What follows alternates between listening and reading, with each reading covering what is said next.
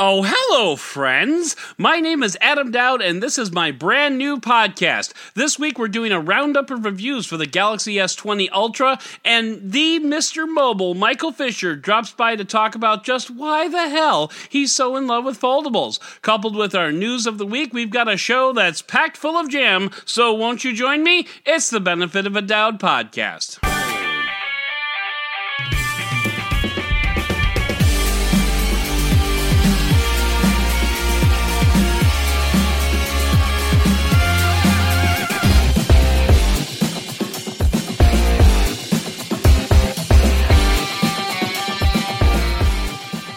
Starting off, I thought it might be fun to talk about just what the hell this little show of ours is. We're going to be packing each episode full of news, reviews, and interviews, you know, all the ooze of tech sites that came out wrong. Each week we'll take a look at the top headlines and I'll add some of my usual commentary. Plus, every week we'll have features that tackle the biggest stories. Maybe it'll be a product that comes across my desk. If I don't have a product, we'll look at what others are saying about other major devices in a review roundup. Plus, I'll be chatting with some of the biggest names in the tech and geek space to find out just what makes them tick. It's an evolving show and I welcome your feedback at host at benefitofadoubt.com.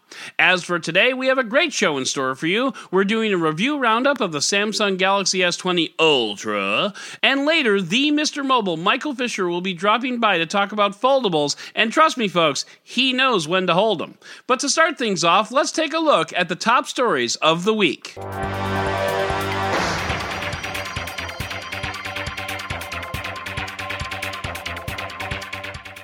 Last year, Sony brought us the Xperias 1, 5, and 10, and this year, we wondered what the hell they were going to name their follow ups, and this week we found out. It's the Xperia 1 Mark II, which is, well, kind of ridiculous.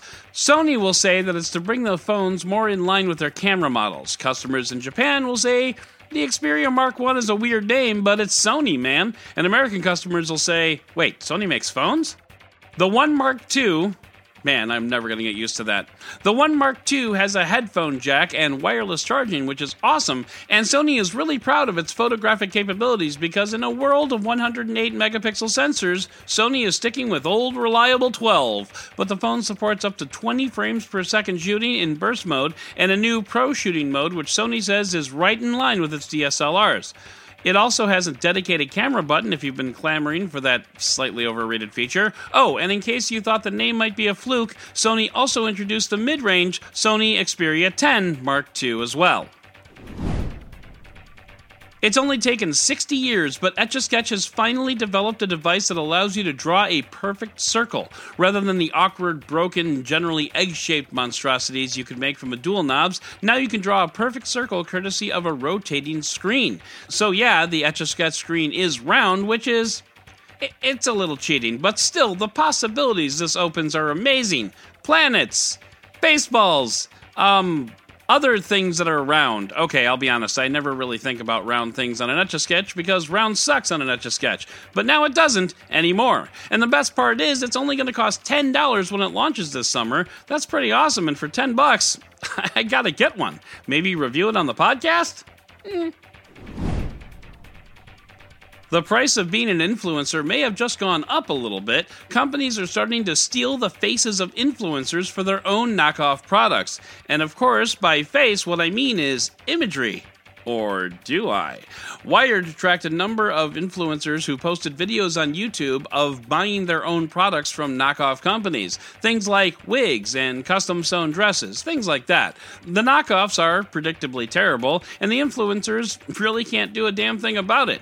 If it wasn't terrible, it would almost be funny. It'd be like if someone launched a podcast called Benefit of a Doug with country music and some dude with a thick Ukrainian accent. And no, this is not that podcast, so, you know, stop.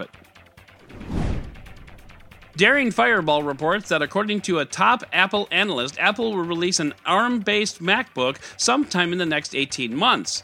No, really, we mean it this time. Apple has been running off of Intel chips for years now, but the move looks to mirror things like the Surface Pro X. The only thing the analyst didn't predict was Why? The benefits of an ARM based processor include battery life and always on connectivity, both of which are nice, but MacBooks, and especially MacBook Airs, are already battery champs, so really, what's the point? Plus, MacBooks already connect pretty seamlessly for a hotspot, and again, I ask, what's the point? In my world, the downsides, which include a shocking lack of power, it just doesn't make sense for Apple to ramp things down that much. That's kind of what iPads are for. Sorry, hashtag what's a computer. ARM chips haven't taken off in laptops because reviewers consistently come back saying, while the always on connectivity is great, you really can't do anything with them. It just seems silly at this point, but hey, Apple, you do you. And speaking of Apple, that company is notorious for controlling everything about the iPhone from the manufacturing to the software. Well, there's one other thing that Apple keeps an iron grip on its use by a bad guy in a movie. I am not even kidding. Apple will not allow a character who is bad to use an iPhone in any movie. This is mind bending on many levels, but Rian Johnson yes, The Last Jedi, Rian Johnson, revealed that in his movie Knives Out, which is a mystery movie where the bad guy is revealed at the end, the bad guy wasn't allowed to use an iPhone at any point. So if you're gonna see Knives Out, watch out for the green bubbles, I guess. But overall, how does Apple get away with this? Surely the iPhone has to be considered a public domain item, like, screw you, Tim, Darth Vader is going to carry an iPhone if the prop master says he will. In what universe does Apple actually get to control the stuff that happens in movies? I mean, I don't make movies, but is this actually a thing? It can't be a thing, right? Right? Jesus. If you're a child of the 80s, pay attention to Netflix, who is coming out with a new series based on the popular series Where in the World is Carmen Sandiego? I don't really have a story here, I'm just nerding down over a hot redhead in a trench coat. And in a brilliant piece of marketing, the Wisconsin Humane Society needed to raise some money. So on their Facebook page, they posted the following quote, It's time to put the fun back in fundraising. If you donate $15 to the animals at WHS, we'll draw your pet. The catch? We're a whole lot better at caring for animals than we are at drawing them. We have a pool of staff and volunteers standing by, eager to turn your animal into a timeless work of art, or at least to make you laugh. You might get one of our extremely talented artists, but we'll be honest, you'll probably get someone who can't draw their way out of a paper bag. The post is followed by a couple of drawings, and yeah, they're pretty terrible. But you know, it's not about the drawings, it's about the money. And they got some bank, yo, because an update to the post reads, quote, due to overwhelmingly amazing response, submissions have now closed. Your questionable spending habits have raised more than $12,000 for the animals at WHS. Well played, Wisconsin Humane Society. Well played indeed. Slickwraps came under scrutiny this week when a white hat security hacker discovered a major vulnerability on Slickwrap's website. Basically, the website allowed a would be hacker to upload a certain type of file containing certain code, and through that gain access to basically everything on Slickwrap's servers. I would tell you more about it, but I don't speak code. Anyway, this kicked off a long saga of this white hat do gooder trying to connect with Slickwraps to let them know hey, your fly is unzipped and you don't seem to be wearing underwear. But not only were his warnings dismissed, they were actively blocked. And he knows that because he was able to log into Slickwrap's Zendesk account and see the tickets for himself, after giving himself admin privileges, of course. While he was there, he got customer reports, transaction numbers, and a whole bunch of personal information that would make the EU's GDPR advocates head spin. He eventually gave up trying to contact Slickwraps and just said screw it and posted a now deleted Medium post on the whole ordeal, including how he got in. Meanwhile, the CEO of Slick Wraps, who is a lot more proud of his Kansas heritage than he really should be, I mean, let's face it, it's Kansas, but he posted a video apologizing for the incident and assuring everyone that the security breach has been fixed. Whether or not the White Hat analyst is still blocked is unknown. And finally, YouTubers and reviewers across America got their first look at the LG V60 ThinQ 5G which LG wants you to call the LG V60 ThinQ 5G, but which everyone else will just call the V60. Anyway, the new phone, the successor to my current daily driver, the LG V50, boasts impressive specs and, like its predecessors, the G8X and V50, comes with a dual screen accessory allowing you to bolt on a second screen, turning your LG V60 into what amounts to a poor man's Galaxy Fold. And I don't mean that with a negative connotation. It's arguably the only version of the Galaxy Fold that should exist, but again, we'll talk about that with Mr. Fisher in just a little bit. Personally, I'm a big fan of a dual screen. It's quite useful overall. And the fact that, according to LG, this phone will come in at under $1,000 and will be launching on major US carriers makes this phone a solid Galaxy S20 competitor, even if Samsung will be the runaway favorite this season and through no fault of LG's. And speaking of the Galaxy S20, let's talk about that device in our Galaxy S20 Ultra review roundup. The Galaxy S20 Ultra 5G is here, and goddamn, this thing is an Ultra. First of all, let me point out that unlike literally every reviewer that posted a review of this phone, I am not going to give you the dictionary definition of the word Ultra. Here's a hint, reviewers no speech with the words, according to the dictionary, is ever worth listening to. People know what Ultra means, so just stop it. Literally every review. Ugh. I guess I'm not one to criticize since I don't actually have a Galaxy S20 Ultra to review. This is a brand new podcast, so I'm still very much a small fish in this big pond, but you can help with that. Subscribe, leave an Apple Podcast review, tell your friends, show them how to subscribe in the app, you know, if it's not too much trouble. What was I saying? Oh, right. The Galaxy S20 is Ultra AF, and on paper, this thing is the pinnacle of smartphones out there. It's huge, it's heavy, but it's got the best screen, the best battery, the best camera, the best features. It's the cream of the crop, and it earns its Ultra name. It also has the highest price tag of any phone that doesn't fold, but then again, it's only $100 more than the red phone, so I guess we're okay. But getting back to those features, in all of my years as a tech reporter and reviewer, I have never seen a device that topped every spec on the market. There's always a corner that's cut somewhere, but not here. Every damn spec is the speckiest spec you've ever spec. So let's get into it.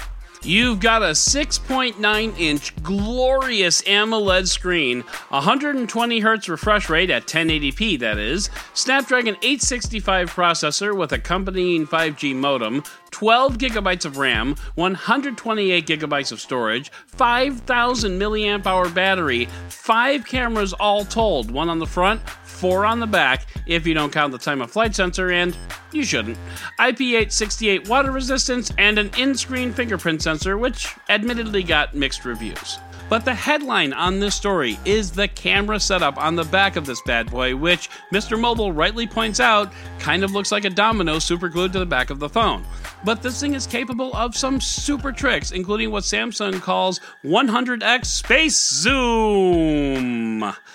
Now, in reality, 100x zoom is pretty terrible. It's blotchy and blocky and basically looks like a modern art masterpiece. But the fact that it exists at all is fairly remarkable. You will not post anything you take at 100x onto Instagram, but you may want to convert some of it into ASCII art, and that's a joke for old people.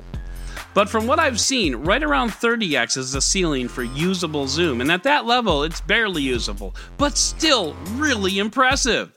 And one other impressive area that I've seen is the 4K video recording stabilization. Now, did I say 4K? Yes, I did, but the S20 Ultra is capable of 8K video recording.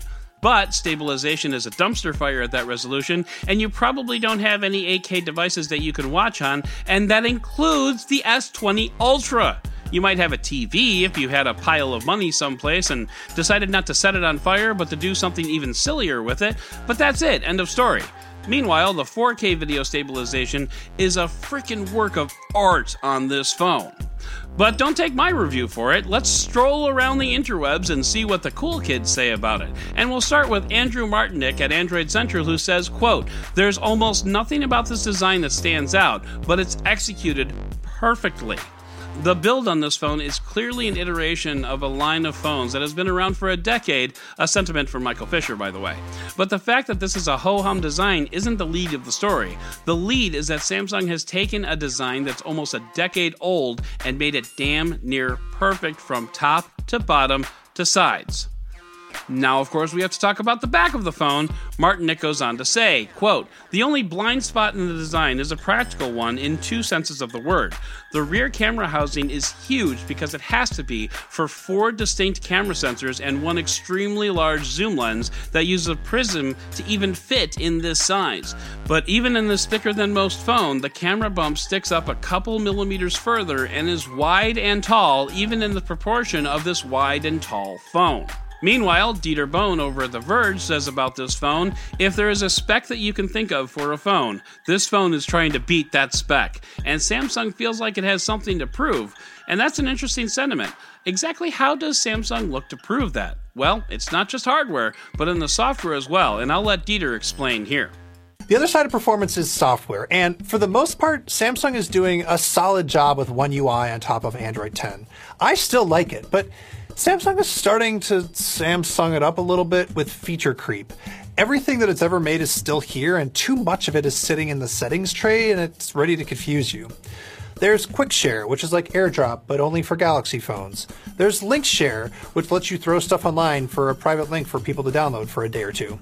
There's Music Share, which lets other people with Galaxy phones play their music on the Bluetooth device that's paired to your Galaxy phone but it's not as weird as Samsung Daily, which sits next to the home screen and just doesn't really offer useful cards for anything, or as weird as Bixby, which sits under a long press of the power button and is still just Bixby.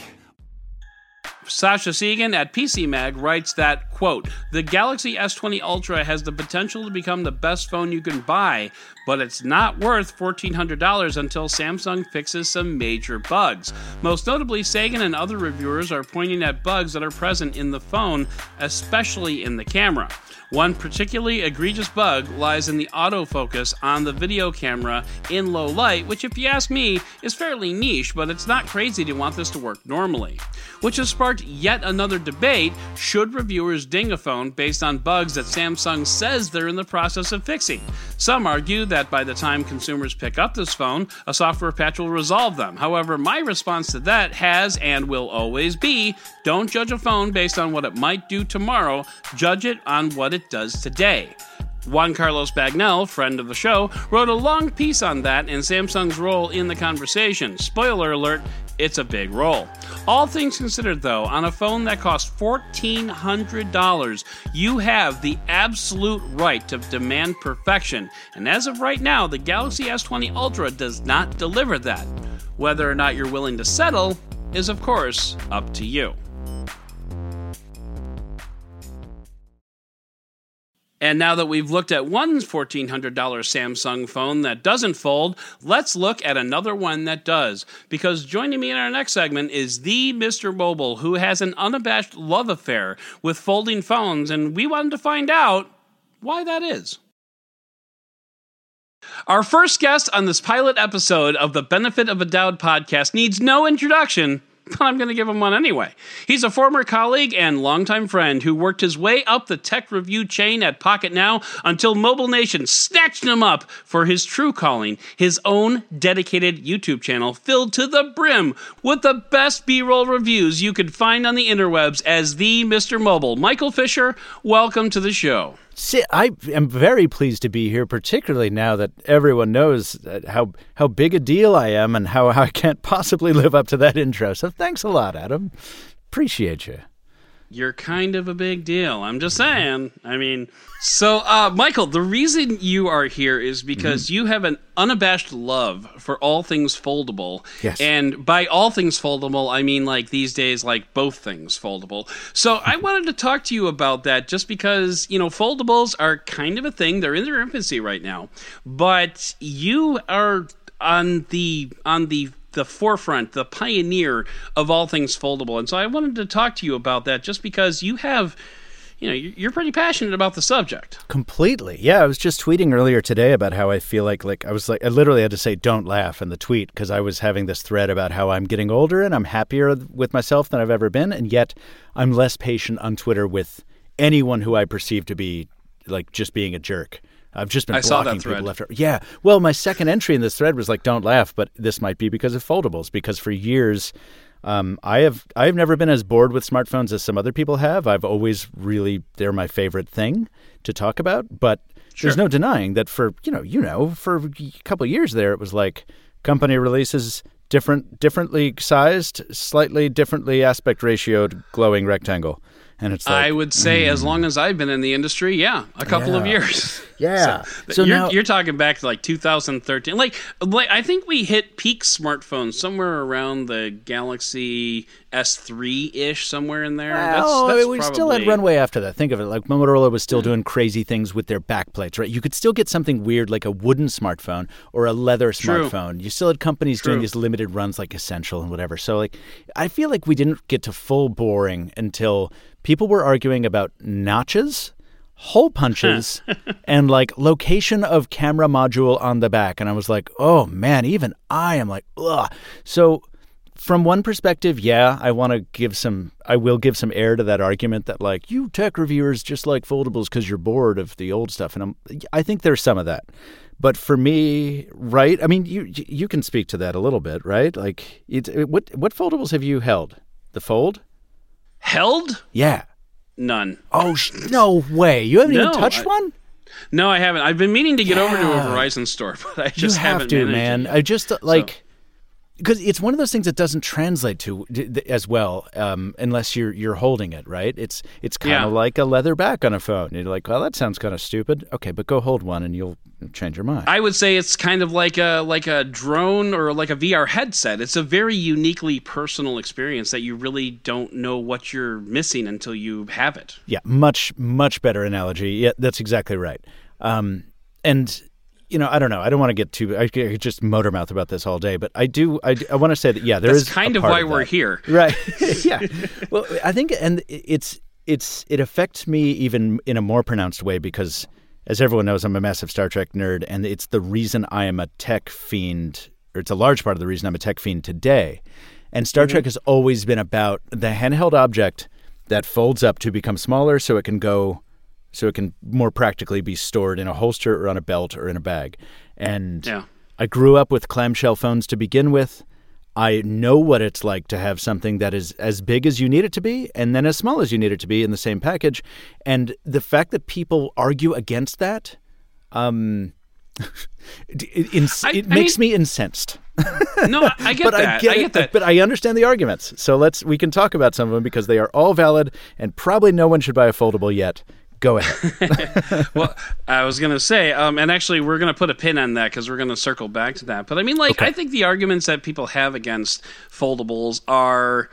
Are we really there yet? I mean, sure they exist, and yes, they're here, but you know, there's some there's there are issues there. I mean, there Mm-hmm. are you know with in terms of like build, in terms of materials, and we just kind of and and actually circling back to the whole notch punch hole argument, it seems like kind of like a halfway step until we get like what we should actually get.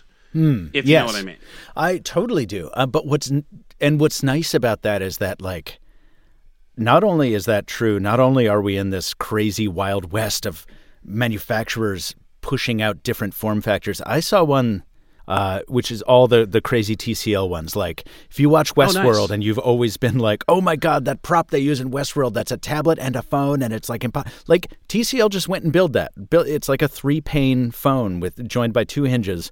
And one of them Okay, is yeah. an innie and one of them's an outie. And it's like, this is crazy. And then they built a wallet foldable. And then they built a scrollable that comes out like a pirate's treasure map. It's Oh, like- see, that's the one I'm looking forward yeah. to. Oh, and okay. it's super cool. So like, but I love that companies are not only that they're doing that, that they feel like they can explore all these different form factors alongside the tablet, the folding tablet, and the clamshell, um, but they're doing it so rapidly.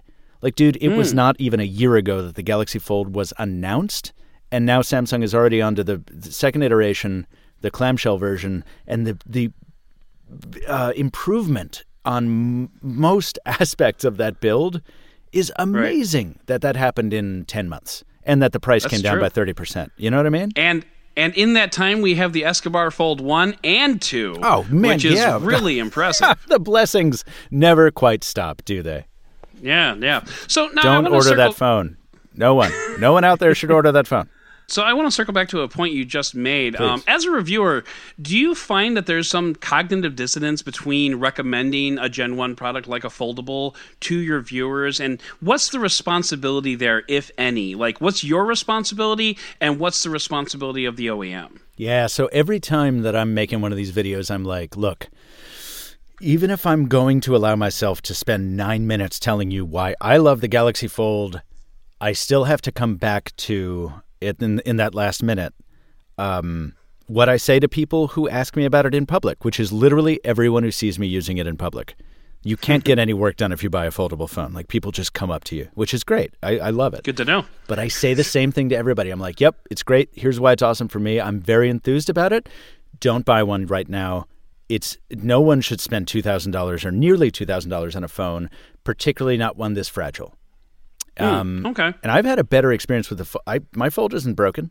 My fold is barely scratched, and I don't baby right. it. But there's no denying that, like, you, you, you, we've gotten accustomed to throwing around our phones because they're either they're mil spec or they're IP68 or they're just you can just throw them around and they don't really break. Sometimes they shatter, but they still work. Like the fold, right. you know, you can't take the fold to the beach, really. you know what I mean? So it's like I, I I cannot recommend that most people get one unless they're obviously a nerd like me. In which case, they don't need me to tell me to buy it. They're, they're they've already bought it. So okay. I, I have to I have to come back to that. I have to come back to level at the end of every video and say, "Hey, we're still in the first wave of these. Probably you shouldn't buy it." So this is basically an enthusiast product yes. at the at the at, moment. At so the in, moment, but it's not like it, it's not like an enthusiast product that um, is like what's a good example? Um, say a Porsche design Huawei phone, or earlier a Porsche design BlackBerry.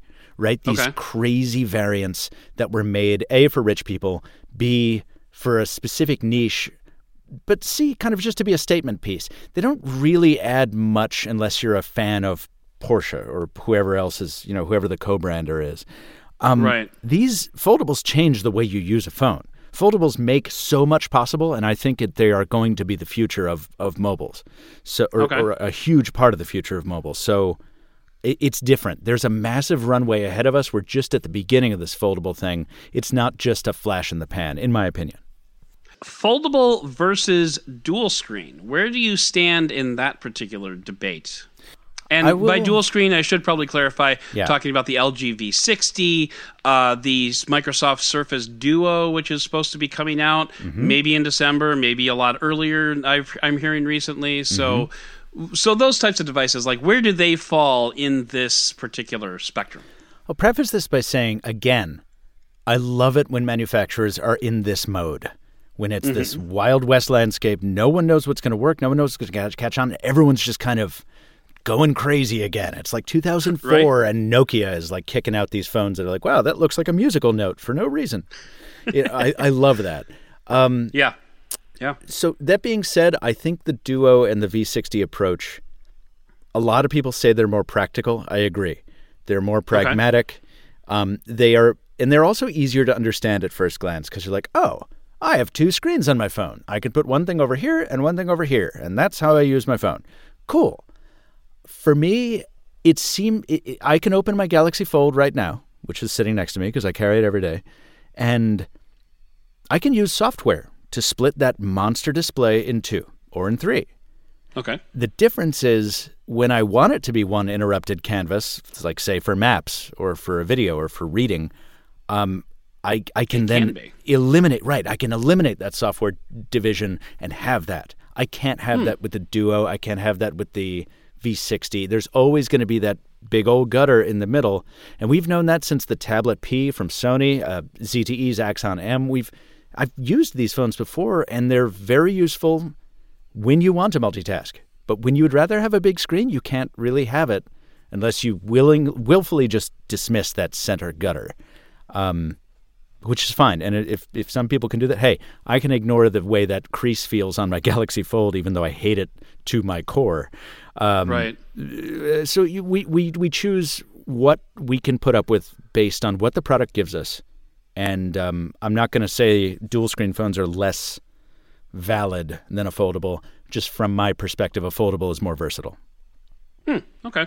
So let me ask you this. At what point do foldables become a thing? Like, what has to happen in order for foldables to be no longer for the enthusiasts, but actually for the mainstream? Does does Apple just need to release a foldable phone? Is that, is that where we're at? Or That would certainly help. And let me tell you, if you want to have the most informed speculation about a foldable iPhone and just just fun thought experiments. I know you know this, Adam, but everyone listening, just go watch Rene Ritchie's Victor uh, at, uh, videos at Vector.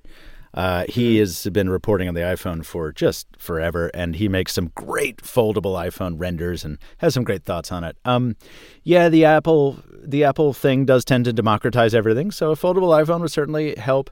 But honestly, man, from my perspective, just the price has to come down. Right now, these Okay. you, you you're paying as much for a Galaxy Z Flip as you would for a Galaxy Ultra, uh, and the S20 Ultra, and the Ultra just is capable of so much more. And the Z Flip is the cheaper of the two foldables, so price has to come down, and the durability has to come up. Um, we saw Okay. Zach just destroy the screen on that Z Flip. Uh, even if it's ultra thin glass, you know it's it's not as durable as regular glass. Uh, the devices are not waterproof; they're not dust proof. The the build that those problems need to be solved before these, I think, become truly mainstream. So, in the case of the Galaxy Fold specifically, um, one question I wanted to ask you, and like I said, I've never had hands on it, so maybe you can maybe you can answer for me and for some of our listeners: Is the phone as good as a normal phone, and is the tablet as good as a normal tablet? Uh, no, I th- I think they're both compromised. This is another very clear indication that we're in first gen, right? When it's closed, that screen is very small, and it takes practice to use it because it's so small and so narrow. Uh, you do get used to it. You can make things happen on it, but it's frustrating. And particularly if you use apps like Instagram that are very sensitive to weird aspect ratios, neither screen works well with Instagram, and that sucks for a content creator, right? well, Instagram doesn't work on any tablet ever, so it doesn't yeah, really matter. Yeah, Instagram just kind of kind of sucks unless you have an iPhone, right? Yeah, well, even even then, Mhm. Thanks for that, Instagram. So um, that's frustrating. And then in tablet mode, uh, many people have made the point before me that hey, Android tablets have never been great. So why do you want one all the time, right? true. There's just something about there's something about the utility of having a tablet, but only when you want it. Like the fold goes in my pocket very easily. It's a chonker, don't get me wrong, but it goes in my pocket much more easily than like a Nexus 7 would. And I feel like I'm carrying around, pardon the old guy tech reference, by the way. Kids, that was a tablet in 2012. It was really great. it was like the first tablet I was ever excited about, you know, that wasn't the iPad. Um, Understand? but it was too big. You, you couldn't put it in your pocket, really. And the Fold allows me to have this tiny little tablet that lets me read. I'll tell you, I was in a coffee shop yesterday, and my girlfriend and I went there to just chill out. Actually, it was Sunday. And I said, I'll bring my Switch because I want to play some Nintendo Switch. And I'll bring the Fold because I've moved back into the Fold and I feel feel like I should have it in case I want to get any work done. We sat there for two hours. I love the Switch. I'm in the middle of replaying Doom 2 from the 90s.